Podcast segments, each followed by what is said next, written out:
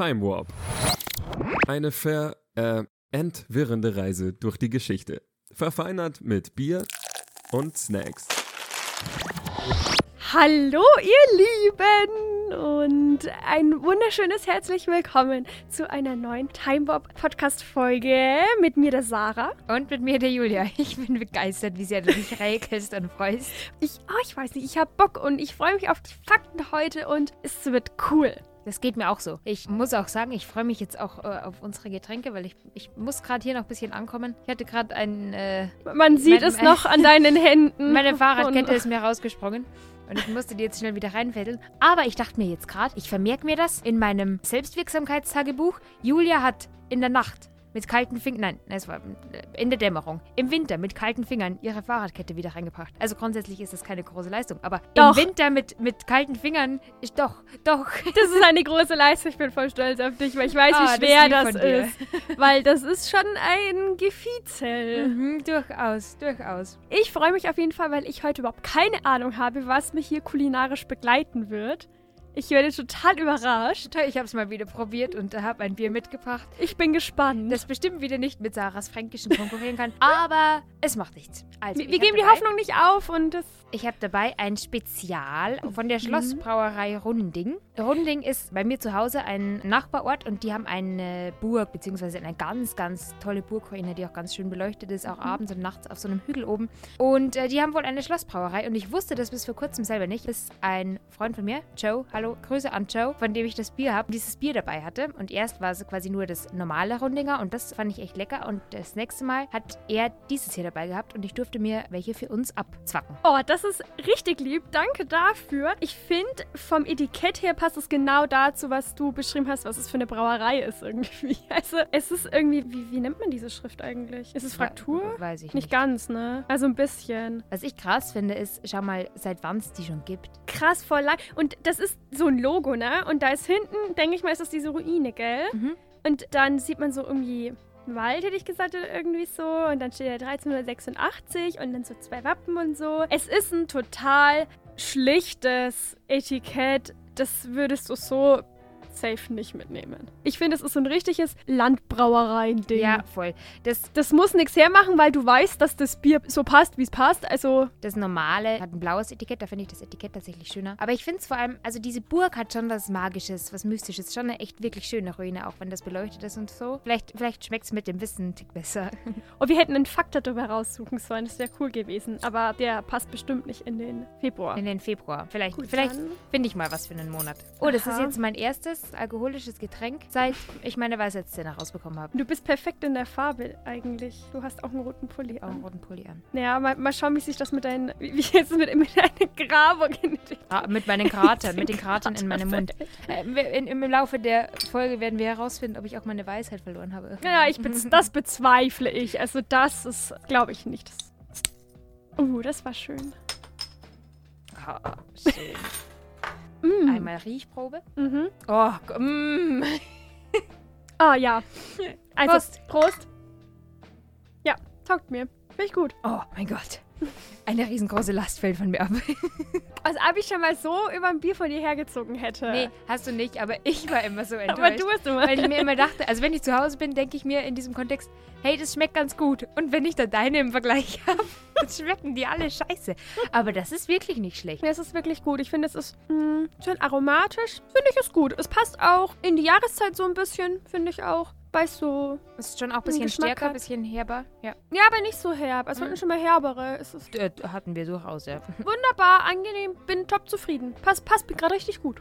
Sollen wir auch was dazu snacken? Ja, bitte. Jetzt hoffe ich, du magst rote Beete. Uh, oh mein Gott, die habe ich auch schon mal gesehen. Ich habe davon mal die Karotten-Cracker gekauft. Und ich dachte mir heute, welche nehme ich mit? Oh Gott, Karotte oder rote Beete? Oh, okay. Also, wir haben rote Beete-Cracker.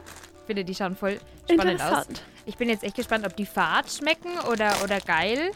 Es sind keine Chips, sondern es, es sind so Cracker aus Dinkelmehl, glaube ich.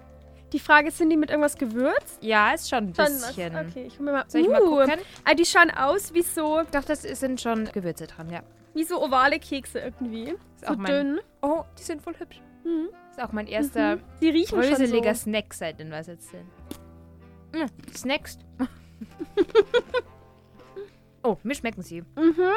Die sind wirklich gut. Ich finde, die erinnern mich auch ein bisschen an diese Karottencracker. Ich frage mich jetzt gerade, Also- würde ich die rote Beete rausschmecken, wenn das nicht diese rote Beete-Farbe hätte? Ich glaube nicht. Ich kann mir nicht vorstellen, dass man das rausschmeckt. Ist Ah. halt mega cool, dass die so eine richtig schöne rosa-lila Farbe haben. In Pulverform ist das da drin. Mhm. Oh, mir schmecken sie voll gut. Ich finde, das harmoniert wunderbar. Mhm. Würde ich Mm. auch sagen. Ich muss jetzt mal kurz spülen, weil ich steige gleich ein. Spülen, jetzt. Du spülst auch, ich spül auch. Meine, meine Karte aus. Und zwar habe ich einen nicht ganz so korrekten Fakt dabei oder ein nicht ganz so korrektes Datum. Sarah, der Bildungsauftrag des Stufu will erfüllt sein. Ja, pass auf. Und zwar handelt es sich um den 3. Februar 1468. An diesem Tag soll nämlich Johannes Gänsfleisch gestorben sein.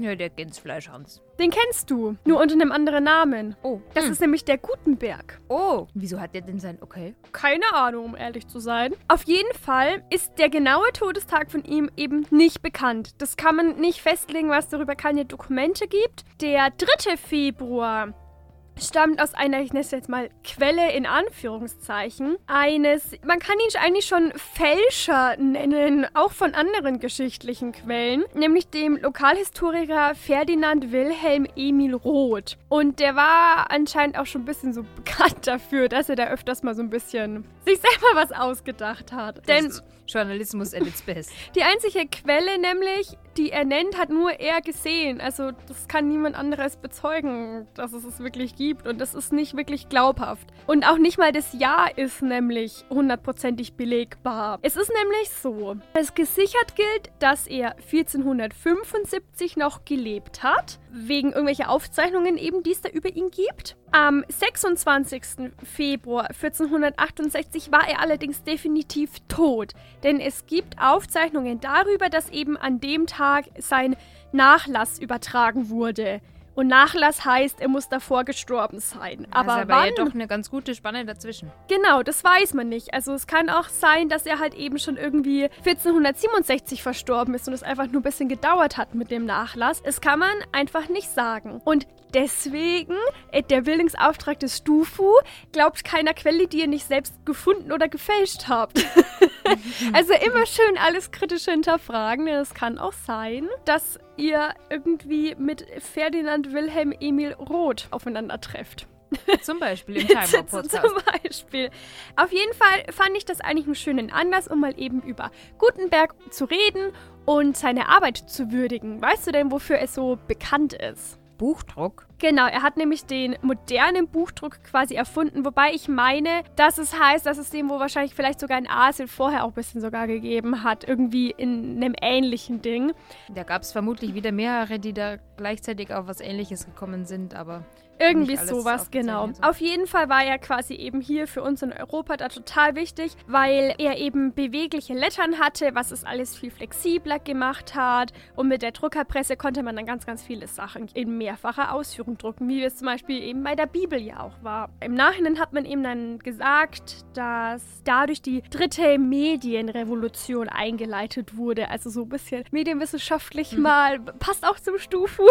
spannend, wenn wir, was man jetzt mit Medien assoziiert, wenn man das hört. Aber ja, natürlich. Medien ist ja irgendwie gefühlt alles. Gefühlt alles, aber wenn jetzt jemand sagt, ich studiere Medien oder ich kenne mich mit Medien aus, dann denkt man nicht an den Buchdruck im 15. Jahrhundert. Tatsache, das stimmt. Aber was könntest du dir denn vorstellen, was die Revolutionen davor waren, also Medienrevolutionen? Und jetzt gehen wir vom Gegenständlichen weg. Ähm, dass man überhaupt anfängt, etwas aufzuzeichnen. Vielleicht so die Höhlenmalereien, ganz. Mm, nee, nicht ganz, aber es geht in eine ähnliche Richtung. Die erste Revolution war, dass einmal erst Sprache ausgebildet wurde. Und die zweite war dann, dass man komplexe Ah. Schriftsysteme entwickelte, eben um natürlich dann auch was aufzuschreiben. Ah klar, also erstmal muss sich das Medium Sprache entwickeln und dann kann man das weitergeben. Und dann kann man das aufschreiben. Genau. Und dann, dass man das nicht mehr per Hand macht, sondern dass man das, ja, eigentlich auch eine technische Revolution ist, ist ja in der Hinsicht auch. Und nach Marshall McLuhan, das ist ein bekannter Medientheoretiker, habe ich ein bisschen rausgesucht, das war irgendwie noch so hinten in meinem Kopf vorhanden aus diesem einen Semester Medienwissenschaft. So hat Gutenberg und auch eben der moderne Buchdruck einen neuen Zeitabschnitt der Medienentwicklung eingeleitet, nämlich die Gutenberg Gutenberg Galaxis. Also, dass das Buch eben das Leitmedium war, weil man eben so viele machen konnte. Mhm. Und die Gutenberg Galaxis läuft langsam aber irgendwie aus. Wir sind gerade in so einer Transformationsphase, weil die elektronischen Medien Bücher langsam ablösen. Und deswegen, wer weiß, wie lange wir noch es so viel mit Büchern zu tun haben werden. Das ist ja auch eine ganz spannende Frage. Echt? Aber wenn ich durch den Pustet gehe. Nee, nicht in dem Sinn, sondern dass das halt wirklich das Hauptmedium ist. Und das ist es ja lange Ah nicht ja. mehr. Mhm. Und das sind wir gerade anscheinend in so einer Umbruchphase irgendwie. Also, Klar, dass ich darüber auch was, was wirklich Wichtiges weitergebe und es nicht im Endeffekt eine, eine Kunstform ist. So Ja. vielleicht? ja, vielleicht auch, genau. Also, dass es ja noch irgendwie ein Medium an sich ist, würde jetzt nicht sagen lassen. Wobei ein Kunstwerk ist ja dann auch ein Medium, wenn du eine Message draus ziehst. Also, Also ich meine jetzt Kunst im Sinne von, oder künstlerisches Schaffen im Sinne von Romane schaffen, das wird erhalten bleiben, denke Mhm. ich. Aber so Sachen, die wichtigen News oder, oder so werden nicht mehr zwingend darauf festgehalten. Ähm, oder irgendwelche, naja, kann man nicht nee, pauschalisieren. also wir hatten auch letztens ähm, in einem Seminar die Diskussion drüber und wir waren alle der Meinung, dass es Bücher weiterhin geben wird. Ja.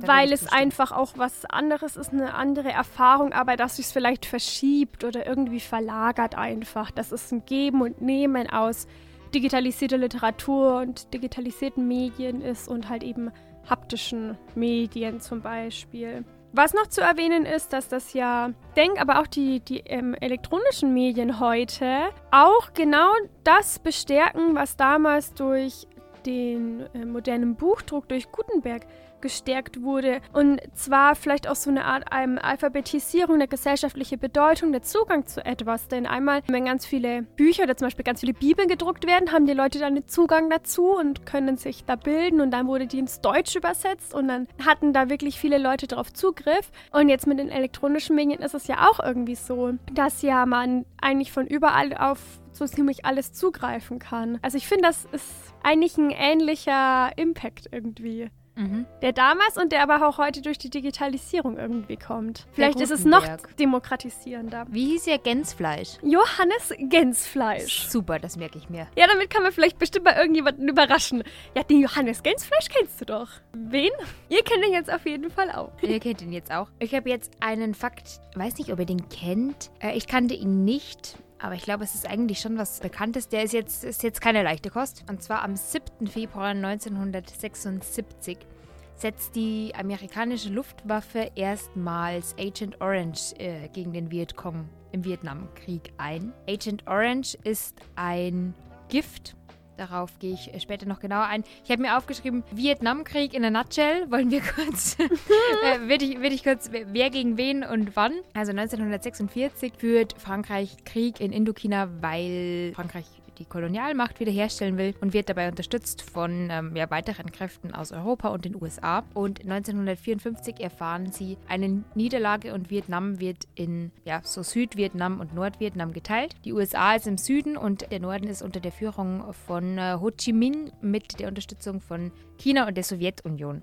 Es wird mit dem Zerstörer Maddox 1964 dann gegen die USA vorgegangen und die USA fliegt daraufhin Luftangriffe und sendet auch viele Bodentruppen aus, also mit, mit wirklich ganz vielen Leuten. Südvietnam kommt dann aber wieder mit der Tet-Offensive und das lässt dann äh, ja, für die USA eigentlich so den Glauben an den Sieg dahin schmelzen, bis dann 1975 äh, ja, Südvietnam USA quasi kapituliert. Und Agent Orange ist ein Gift, das Dioxin enthält. Jetzt Achtung, äh, ähm, ich übernehme den Bildungsauftrag des Stufe kurz.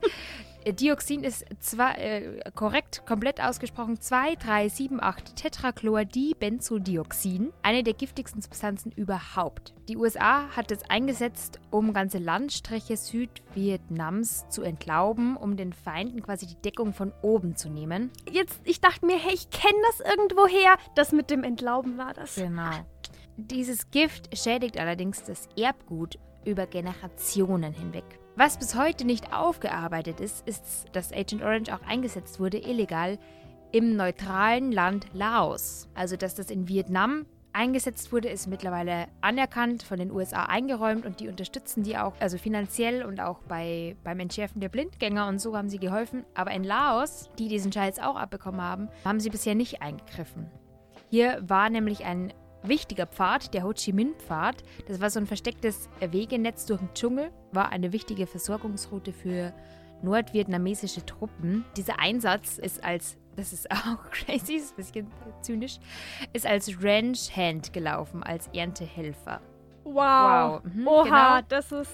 Und jetzt ist es aber so, dass wahrscheinlich in dieser anfänglichen Intensivphase, vor allem auch in Laos, nicht Agent Orange, also nicht dieses Gift eingesetzt wurde, sondern Agent Purple. Es hat eine fucking dreimal höhere Konzentration an diesem Gift als das andere. Und das ist bis heute nicht eingeräumt und nicht anerkannt. Und es ist eben so, dass nach wie vor da total an der, an der Grenze zu dem Land, zu Laos, total viele Blindgänger sind und total viele Menschen und Dörfer ohne Hilfe. Und ich habe dann eben äh, einen Artikel auch eh zufällig drüber gelesen in der Geo, wo Leute die Menschen in Laos besuchen und da schauen, wie es denen geht. Und da gibt es halt unfassbar krasse Häufungen von Missbildungen, also das sind meistens irgendwelche körperlichen Missbildungen. Viele taubstumme Kinder sind auf die Welt gekommen und es wird halt nach wie vor nicht anerkannt. Das Gesundheitssystem in Laos ist so schlecht, dass die nicht mal eine Diagnose erhalten oder dass die auch teilweise sterben, bevor sie irgendwie Hilfe erhalten. Schon ein bisschen Millionen von den USA würde denen unfassbar viel weiterhelfen, aber das ist eben bis heute nicht aufgearbeitet und nicht heute von den USA eingeräumt, dass die auch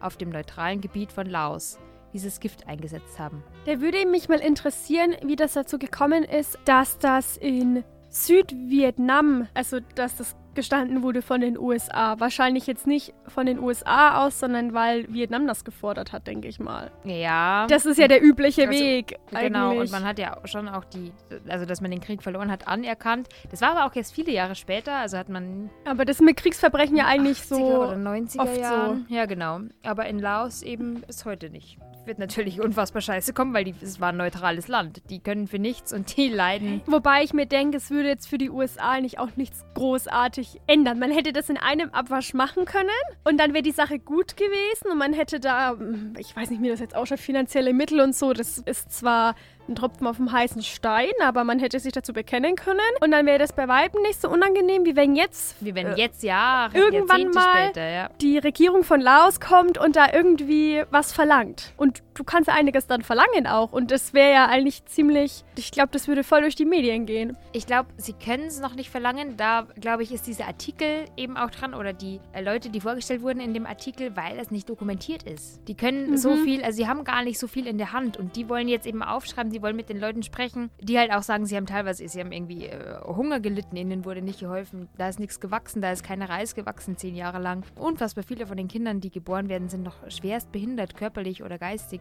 Und das muss aber erstmal dokumentiert werden und die Fälle aufgeschrieben werden und äh, bis denen dann geholfen wird und dagegen vorgegangen werden kann, das, das dauert noch ein bisschen, aber man ist halt da jetzt erst dran.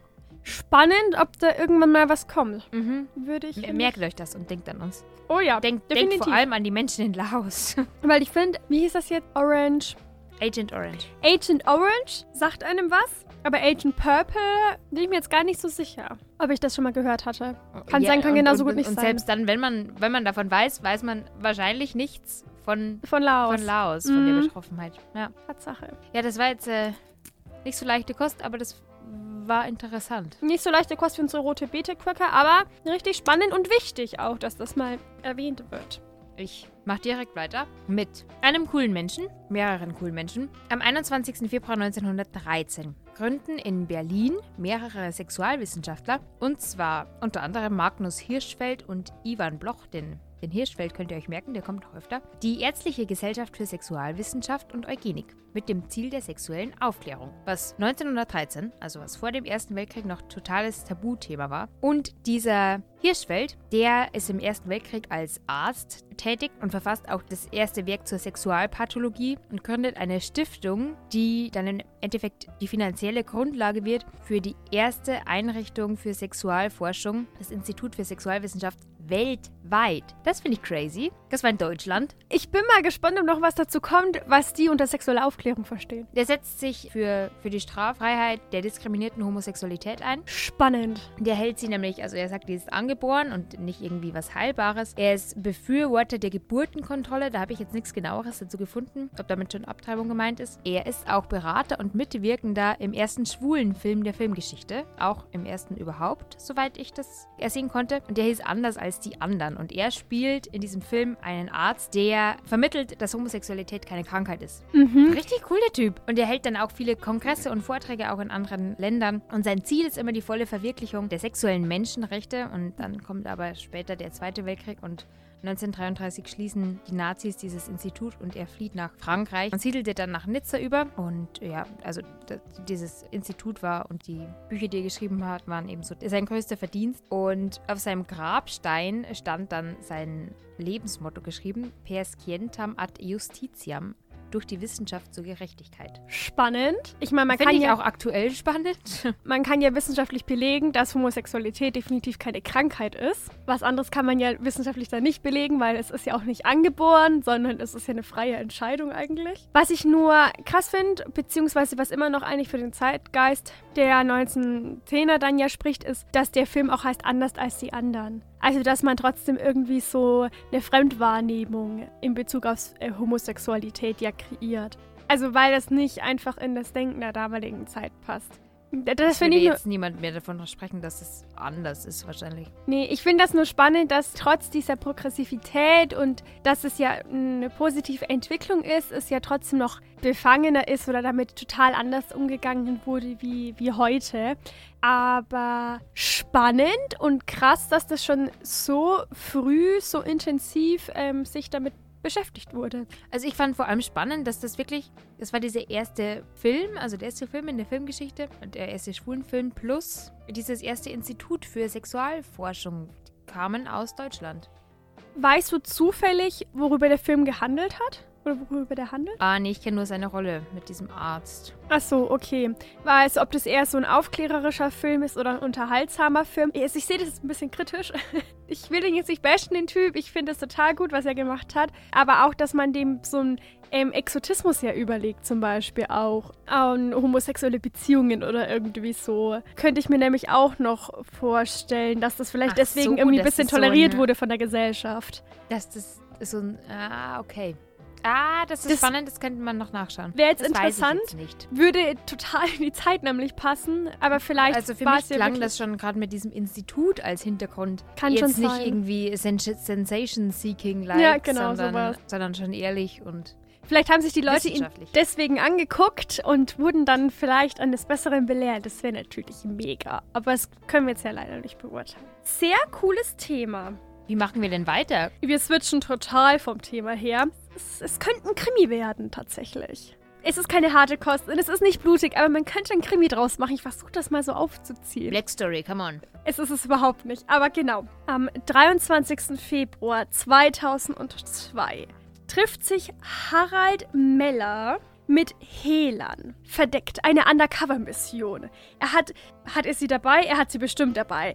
700.000 D-Mark. Und Wer er begibt sich auf den Schwarzmarkt und er möchte etwas kaufen. Und dann schreitet die Polizei ein, verhaftet die Hehler und die Himmelsscheibe von Nebra ist wieder im Besitz des Landes Sachsen-Anhalt. Oh, ja. Die Himmelsscheibe von Nebra. Das, das ist wichtig für Sarah.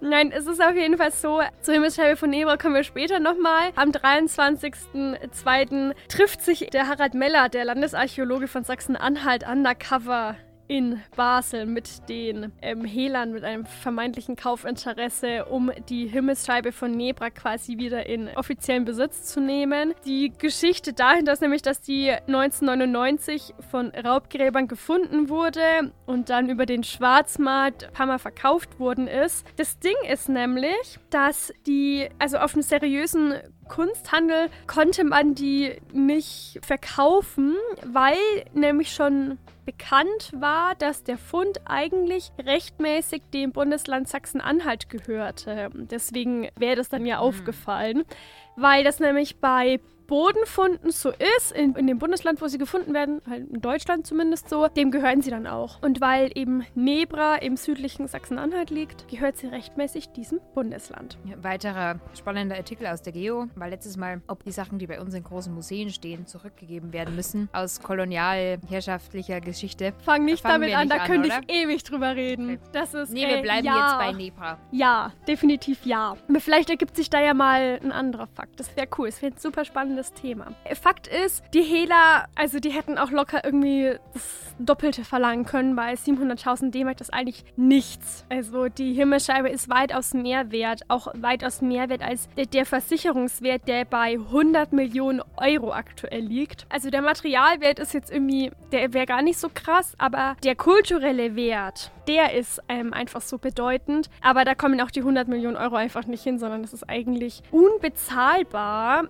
Sie ist nämlich auch 2013 von der UNESCO in das Weltdokumentenerbe mit aufgenommen. Und jetzt fragt man sich, hä, was ist das für ein Dokument? Zumindest habe ich mich das gefragt.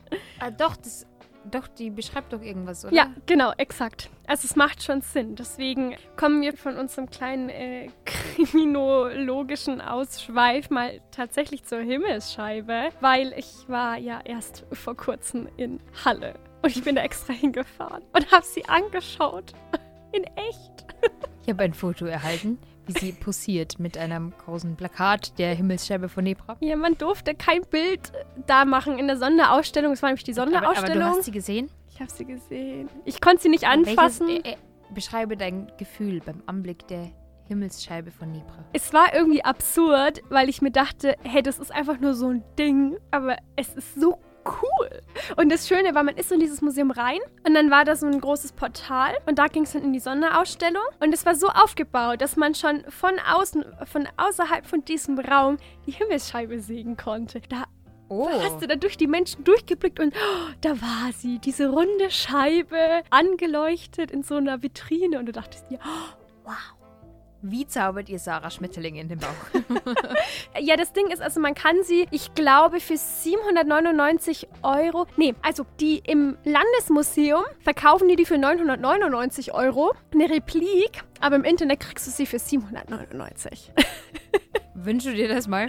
Nein, ich habe gesagt, ich muss gucken, wenn die keinen Magneten haben, bin ich enttäuscht. Aber sie hatten einen. Ja. Also, Magneten, Broschen, Patches. Ja? Ohrringe, Ketten. Oh mein Gott. Oh, wow, aber das ist voll schönes Motiv. Schon, ne? Hm, es ist ein mir. cooles Motiv, dachte ich mir Mhm. nämlich auch. Ja, auf jeden Fall, für alle, die jetzt nicht wissen, wie die Himmelsscheibe überhaupt ausschaut, werde ich sie mal versuchen zu beschreiben. Look up in the sky. Mm, Also es ist auf jeden Fall rund. Ich weiß nicht, was für einen Durchmesser hat die denn? Vielleicht so 30 Zentimeter oder so? Es ist die älteste bekannte, konkrete Himmelsdarstellung, die eben aktuell bekannt ist. Und wurde vor etwa 3600 Jahren eben an der Stelle bei Nebra vergraben. Ihr Alter schätzt man auf 3700 bis 4100 Jahre. Ungefähr so grob. Das heißt, sie stammt aus der Ayunjetiza-Kultur aus der frühen Bronzezeit. Das war eben die Kultur, die in dem Raum da in Sachsen-Anhalt eben lebte. Das Spannende ist, dass sie ja nicht nur für die Archäologie einen Schlüsselfund darstellt, sondern eben auch für die Astronomie, weil sie da eben astronomische Aspekte darstellt und eben auch für die Religionsgeschichte, weil sie religiöse Aspekte darstellt. Und da kommen jetzt auch schon, wie die ausschaut. Es ist, ist rund. Es ist ein Vollmond, beziehungsweise die Sonne zu sehen. Das ist in Gold. Früher muss man sagen, die war komplett dunkelblau und irgendwie so durch Oxidationsprozess oder so ist sie jetzt so grünlich. Und die ganzen Bestandteile sind goldfarben. Da ist einmal der Vollmond mit der Sonne und ein Sichelmond und die Plejaden, das ist so eine ganz bestimmte Sternenkonstellation. Das ist nämlich wichtig, weil damit haben die Leute nämlich sehen können, wenn sie das so richtig gehalten haben. Einmal, wann die besten Daten für die Ernte und die Aussaat waren und die konnten hatten damit eine Schaltregel festlegen können. Also wie wir heute ein Schaltjahr haben, hatten die damals einen Schaltmonat. Und dann haben sie die Himmelsscheibe so gehalten und wenn dann die Konstellation genau so war, also wenn ich glaube der Sichelmond genau von der Dicke her so war, dann wussten sie, jetzt müssen sie einen Schaltmonat einfügen, dass alles wieder passt. Ah, das wusste ich nicht. Das ist so wow. Ich finde es faszinierend, wie, wie schlau damals die Menschen waren. Also ich meine, das war ja wichtig für die, aber und wie genau das war. Ja, wenn ich mir jetzt vorstellen würde, ich würde das an den, also hochhalten und fragen, hey Leute, schaut mal, sieht das jetzt so aus? Also da ist ja ein, erstmal brennende Diskussion. Ja, nein, ich will noch ein bisschen warten. Der Mond ist noch nicht dick genug. Ah, der ist schon viel Hm. zu dick. Es gibt dann nämlich noch diese so Horizontbögen für den Jahresverlauf der Sonne, also Winter- und Sonnenwende.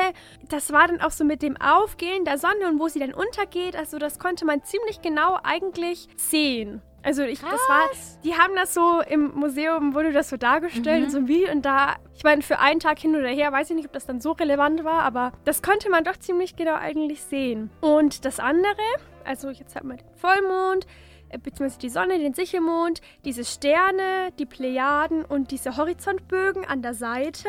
Und dann gibt es noch so eine Sonnenbarke, also ein Schiff. Und das ist quasi dieser religiöse Aspekt. Und das ist eigentlich total witzig, weil alles macht so irgendwie total Sinn.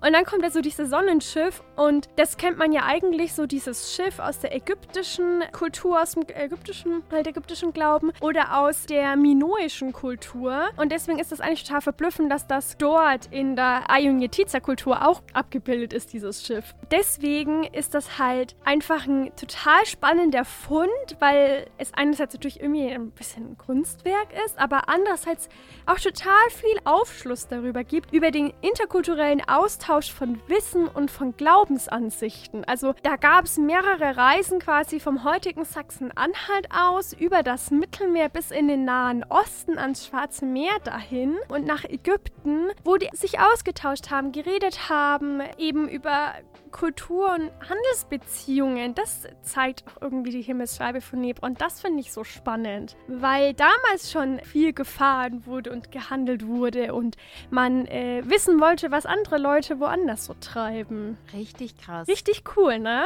Und man konnte nämlich sagen, und das finde ich auch erstaunlich, also gut, das Kupfer kam irgendwo aus dem heutigen Österreich, das ist nicht ganz so weit weg, aber Gold und Zinn zum Beispiel aus Cornwall. Und das ist doch, finde ich, eine Strecke. Also, ähm, was da auch für Arbeit drin gesteckt hat, die erstmal zu entwerfen und alles. Also man geht davon aus, dass die von irgendeinem Fürsten ähm, in Auftrag gegeben wurde oder hergestellt worden ist, der natürlich dann auch das Geld dazu oder die Mittel dazu hatte. Geld jetzt ja nicht, aber Mittel, welche Mittel auch immer.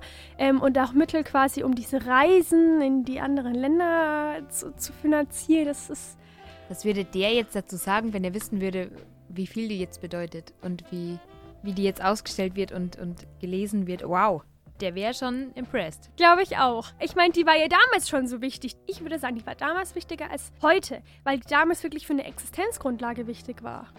Aber da war es ein wichtiger Gebrauchsgegenstand. Ich denke, die haben nicht, also Ja.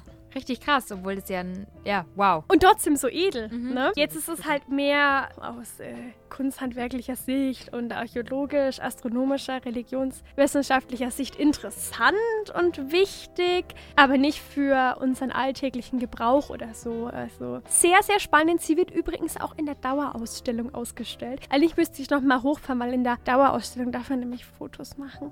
Ah.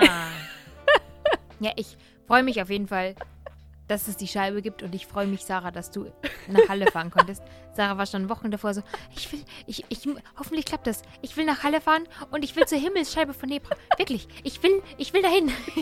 Ja, ich hatte schon irgendwie Angst, dass dann die Museen wieder zu sind oder ich weiß auch nicht. Aber das war ah, total cool. Mit dem Ganz ICE wir Fans von, vom Stufu-Bildungsauftrag lassen sie rein, bestimmt. Wobei ich mir dann auch dachte, also wenn die da nicht wäre, wäre ich wahrscheinlich auch nicht nach Halle gefahren. Also das ist ja auch... äh, für das was kann Museum. Halle sonst so? Also Halle ist, wenn ich das mal kurz beschreiben müsste, du stehst neben einem Haus, das komplett neu saniert und renoviert ist und nebendran fällt das Haus fast komplett zusammen. Das ist Halle. Äh, ich kenne das. ja, Ähm, es klingt ein bisschen wie Marokko. aber das ist Halle. Okay, crazy. Zusammenfallen ist ein gutes Stichwort für meinen Fact, vielleicht. Uh, wunderbar. Ähm, es ist nämlich hier noch nicht zusammengefallen, aber ja leider später, wie wir wissen. Ich habe einen Anschlag aufs World Trade Center. Da war ich jetzt Mhm. überrascht, dass ich den im Februar gefunden habe, denn ich kenne nur den einen Anschlag aufs World Trade Center. ja, ich auch. 9-11. Mhm. Aber am 26. Februar 1993 war das schon mal ein Anschlag, gar nicht so ohne. Von einem islamischen Extremisten oder eben vermutlich mehreren. Und zwar war das eine Explosion eines Lieferwagens in einer Tiefgarage in einem der Zwillingstürme. Da ist ein LKW rangefahren mit 700 Kilo Sprengstoff in den Nordturm. Und als der dann explodiert, reißt er einen gewaltigen Krater in die Betonkonstruktion der sechsstöckigen Tiefgarage. Es sterben sechs Menschen. Ich habe zu Verletzten unterschiedliche Angaben zwischen 300 und 1000. Ist alles dabei. Also Mhm. es waren schon sehr viele betroffen. Auftraggeber ist wohl äh, ein ägyptischer Scheich, der Omar Abd el-Rahman. Es wurden dann vier, fünf Jahre später, 97, 98, sechs islamistische Terroristen für schuldig befunden und zu jeweils 240 Jahren Haftstrafe verurteilt. Auf diesen Anschlag folgten Sicherheitsmaßnahmen oder Investitionen in Sicherheitsmaßnahmen äh, in den Gebäuden des World Trade Center für fucking 700 Millionen US-Dollar. Das war ein äh, bombensicheres Notfall- und Katastrophenzentrum rund um die Uhr besetzt, um eben vor solchen Sachen zu warnen. Wenn da jemand mit dem Flieger kommt, ist natürlich Hm. Blöd. Aber sie konnten auch einiges verhindern. Über ganz New York war das dann eigentlich äh, zuständig, zum Beispiel Anschläge auf das äh, New Yorker FBI-Gebäude oder auf die Röhren des Holland-Tunnels. Dadurch wäre ganz Lower Manhattan, also der, der südliche Teil von Manhattan, überflutet worden. Ähm, also die konnten schon auch was Mhm. verhindern, leider dann ihre eigenen Gebäude letztendlich nicht schützen. Ja, wobei daran natürlich auch, denke ich mal, niemand denkt Nein. in Terrorismus-Schützenmaßnahmen Absolut oder irgendwie sowas. Spannend, weil das wusste ich zum Beispiel gar nicht. Ich, ich glaube, ich frage in nächster Zeit mal rum, ob das, vielleicht bin ich auch doof, ob das Leute wissen, weil ich Ich finde aber interessant, ich weiß nicht, ob man das jetzt daraus schlussfolgern kann, aber wie auch in der Öffentlichkeit die Annahme ist, was für eine Bedeutung diese Gebäude für die amerikanischen Staaten haben. Mhm. Ja, also da Das hat man schon mehrfach man probiert, dran zu rütteln. Und das ist ja dann eigentlich, wenn man sich überlegt, wann dann der Prozess war oder so, war ja dann 9-11 gar nicht mal so spät danach. Also eigentlich wäre es spannend zu Ja, wissen, ob das Jahre irgendwie zusammenhängt oder? so. Hm, das wäre spannend. ich ich habe tatsächlich nicht geschaut, ob dieser Scheich irgendwie mit. Ich hab, vielleicht müsste man da recherchieren von dem Auftraggeber, ob es irgendwelche ähm, Verbindungen gibt.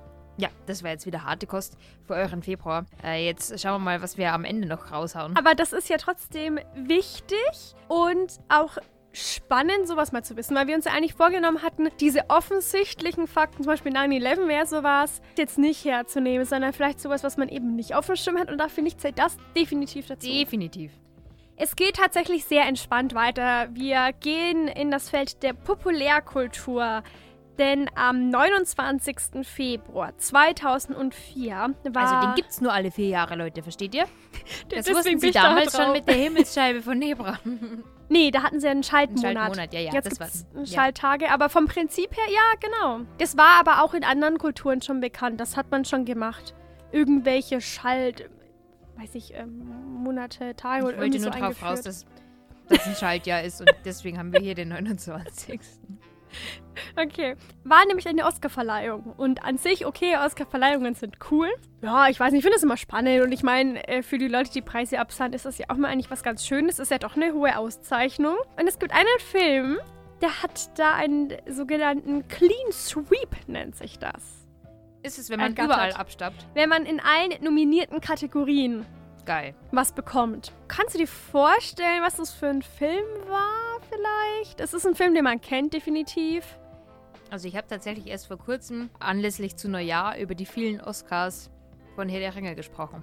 Da bist du auf dem richtigen Weg. Aha. Es geht nämlich um den dritten Teil von Herr der Ringe und zwar die Rückkehr des Königs. Ja, den finde ich aber am schlechtesten von den drei. Ähm, aber ja, also, da haben alle einen verdient. Also, also das ist ja auf hohem Niveau schlecht. Also, das ist ja, Ja. quasi nicht schlecht. Das ist ja grandios schlecht. Und der hat, äh, soll ich die Kategorie mal vorlesen? In Film, Regie, adaptiertes Drehbuch, Szenebild, Kostümdesign, Make-up, visuelle Effekte, Schnitt, Ton, Filmmusik, Song und zwar der Song Into the West. Dafür war ähm, der Film nominiert und für Ah, diese hab- Kategorien hat er auch. Ich habe Gänsehaut, wenn ich daran denke. Weil, also, vor allem, die sind ja nicht mehr, die, die sind ja schon, die haben ja schon ein paar Jahre auf dem Buckel. Also, in diesen Zeiten ist viel passiert mit hier Visual Effects oder was ist Ja, jetzt. äh, CGI Boah. und alles, das ist schon. Also, das ist ja, ja. das ist ja echt einfach meisterhaft. Das ist unfassbar. Hm, Ich habe mir dann noch mal ein paar äh, Fun Facts, sag ich mal, dazu rausgesucht. Einen dazu kann ich auch sagen, den habe ich mit sich aufgeschrieben, aber den habe ich gelesen. Und zwar war der Film der erste, wofür man das entwickelt hatte. Und zwar so eine Methode, wenn diese ganzen Ork-Szenen und so waren, wo total viele Figuren von einer Sorte, sag ich mal, zu sehen Mhm. waren. Da wurde extra ein Programm dafür entwickelt. Der, der Name, den weiß ich jetzt leider nicht. Dass man quasi das irgendwie ja vermehren kann. Also, dass man nicht so und so viele Figuren braucht, sondern ja, dass man das halt multiplizieren Ach, kann. Also ich, mir ist klar, dass das existiert, aber ich wusste nicht, dass das hierfür entwickelt wurde. Doch, Cool. Richtig cool. Der Herr der Ringe, die Rückkehr des Königs, ist mittlerweile auf Platz 25 der weltweit erfolgreichsten Filme, gemessen an den Einspielergebnissen. Da ist noch Luft nach oben. Da ist Luft nach oben, aber ich finde es trotzdem ziemlich gut. Ja. Was ich. Was ich denn davor? Also Platz 1 ist Avatar und ich kann den Hype Platz um den. 1 ist Avatar. Ich kann den Hype um den Film nicht verstehen. Ich kann ihn schon verstehen, aber ich hätte ihn nicht vorher der Ringe gestellt. Never. Doch, weil das ist auch mit, ich glaube, das geht vor allem um die Effekte Um die und das 3D alles. ja, das okay. ist, glaube ich, alles. Und auch, also, ich, ich mag den Film halt nicht. Ähm, Was? also von der Storyline her. Was? Ich weiß nicht. Ich, Okay. Nee, ich, keine Ahnung, kann ich auch nicht dazu sagen. Irgendwie werde werd ich mit dem nicht warm, ohne ihn jetzt abzusprechen, dass es halt Also so allein, ein dass die blau ist sind, fasziniert mich. So. Ähm, naja, auf jeden Fall, ich glaube, Titanic ist noch davor. Ziemlich viele Avengers-Filme tatsächlich Ah, sind ja. auch davor. Mhm. Mm, aber ich meine, 25 von allen Filmen, die es gibt. Ich meine, es gibt viele Schrottfilme. Es ist auch der höchste quasi von den äh, Herr der Ringe-Filme. Die Die anderen Rückkehr kommen des alle Königs ist dahinter. der höchste. Mhm. Ja, sonst hätte er wahrscheinlich auch kein... Kli ja, gut. Ah, okay. Ob man jetzt die Oscar-Verleihung damit messen kann, aber ich meine, ich denke mal, wenn du schon die ersten zwei geguckt hast, gehst du definitiv in den dritten. Ah, ja klar. Also kann ich mir auch vorstellen. Muss man alles ein bisschen mit, mit einberechnen. Was auch spannend ist, noch auf die Oscarverleihung bezogen. Es war der erste Film, der im Bereich Science Fiction und Fantasy als bester Film ausgezeichnet wurde. Also davor gab es in der Oscarverleihung unter der Rubrik bester Film eben keinen äh, Sci-Fi-Fantasy-Film. Und dann noch ein Fun Fact, irgendwie tut's mir voll leid. Ich glaube, der war total enttäuscht und voll traurig danach. Und zwar, als die Dreharbeiten abgeschlossen waren, durften Elijah Wood, also Frodo, und Andy Serkins, äh, der Schauspieler von Gollum, je einen Ring behalten. Das finde ich cool. Den, ja, den Ring kriegt man ja gut in sein Gepäck unter. Und Orlando Bloom, der Legolas gespielt hat, der durfte seinen Bogen behalten. Aber ein Bogen ist halt irgendwie schwierig so im Gepäck, glaube ich, zu verstauen. Und ja, wobei vielleicht nicht im Gepäck, aber da wird der Zoll schon drauf aufmerksam und bei der Ausreise hat dann der Zoll ihm den Bogen abgenommen. Das finde oh ich irgendwie- nein, armo Orlando. ja, es war voll schade so. Hey, du hast bei so einem coolen Film mitgespielt. Du hast noch eine Requisite mitbekommen, die du dir richtig cool über deinen Fernseher hängen kannst. Und dann kommt der Zoll und sagt so, ey, jo, nee. Wa warum nicht? Super Story. Warum durfte er ihn nicht mitnehmen? Wieso, wieso durfte er nicht sein Elbenhaar behalten? Äh, das hätte er bestimmt mitnehmen können, die Perücke. Vielleicht hat er sie sogar mitgenommen. Wobei, da kannst du auch eine andere Perücke holen. Gut, du kannst auch einen anderen Bogen holen. Aber das, das finde ich irgendwie schade. So, come on. Aber vor allem, äh, mich würde interessieren, wenn sich hier der Herr Gollum und der Herr Frodo sehr in ihre Rollen reingefühlt haben. Wie oft haben sie den Ring getragen und sind sie jetzt noch normal? Wer weiß. Aber wer ist denn schon normal? Äh, ja, man kennt's. Mhm. Also sind sie jetzt unsichtbar? Dann könnten sie ja den Bogen für Orlando Bloom holen. Stimmt. Clever. Der wird sich bestimmt Ist freuen. auch eine gute Black Story. ja, sehr schön. Das hat schon wieder Potenzial. Potenzial hat hoffentlich auch ähm, das Wetter im Februar. Wow, so eine plumpe Überleitung. Könnte man mal in die Tagesschau bringen, oder? Ist so eine richtige Tagesschau-Überleitung, eigentlich so eine RTL News Talk oder so. Aber hau raus. Wenn im Februar die Mücken geigen, müssen sie im Märzen schweigen. Ich entnehme dem, wenn es im Februar warm wird, wird es im März nochmal richtig frosty. Ich wäre dafür, dass wir es andersrum machen. Hm. Lieber jetzt nochmal durch die Kälte und dann im März schon Bier an der Donau trinken. So Frühlingssonne hat schon was, ne? Mm, oh Gott, da, da fällt mir wieder ein, dass ich lebe und dass alles gar nicht so schlimm ist wie im Winter. Ich denke an unser Picknick mal im April an der Donau. Es war schon cool. Ja, stimmt. Da hatten wir Bierkäse, das weiß ich heute noch. Mhm. Und, aber wir haben Wein getrunken. Ja, schön war das. Das haben wir Herrlich. öfter gemacht. Da haben wir dann immer für die Show Time Warp als Show damals noch Mhm. recherchiert. Oh, schön. Nehmen wir uns das vor? Sollen wir wieder an der Donau aufnehmen im Frühling? Mm, Das war unsere Jubiläumsshow, ne? Vielleicht fällt uns ja noch was anderes für die Jubiläumsshow ein im Juni. Dann werden wir zwei. Gott, sind wir alt. Dann können wir schon laufen. Wir können ja ein bisschen weiter hoch an die Donau laufen. Ja, wir werden immer älter hier. Time Warp Ihr, ihr ist so ein kleines Baby. Es ist kein Baby mehr, es ist mittlerweile ein Kleinkind. Es ist gewachsen. Merkt ihr es? Es ist gewachsen. Ich hoffe, ihr würdigt es. Ich hoffe, wir sind auch damit gewachsen. Ich fühle mich schon damit gewachsen. Schon, oder? Ich glaube, wir Ich bin damit steigern uns. identifiziert. Und ich glaube, das ist jetzt auch, damit besiegeln wir jetzt diese Folge, diese Februarfolge. Genau, wir freuen uns auf nächstes Mal. Bis in einem Monat. Da hören wir uns wieder. Genießt bis dahin die Zeit. Vielleicht. Was ist denn da weiß. so? Karneval? Hm, wer weiß, Karneval, vielleicht schneit es doch mal, so wie letztes Jahr. Vielleicht kriegt ihr mal so einen schönen, winterlichen, sonnigen Tag. Das finde ich auch mal ganz hübsch. Und dann ja, klingt Sonne langsam- macht schon was besser. Und dann klingt ja langsam so der Winter aus und wir freuen uns auf den Frühling, der kommt. Und falls ihr noch mal ein paar graue Tage habt, kauft euch gutes Bier und rote Beete-Sticks. Können Hört wir nur unseren empfehlen. Podcast und alles wird gut. Macht's gut. Ciao!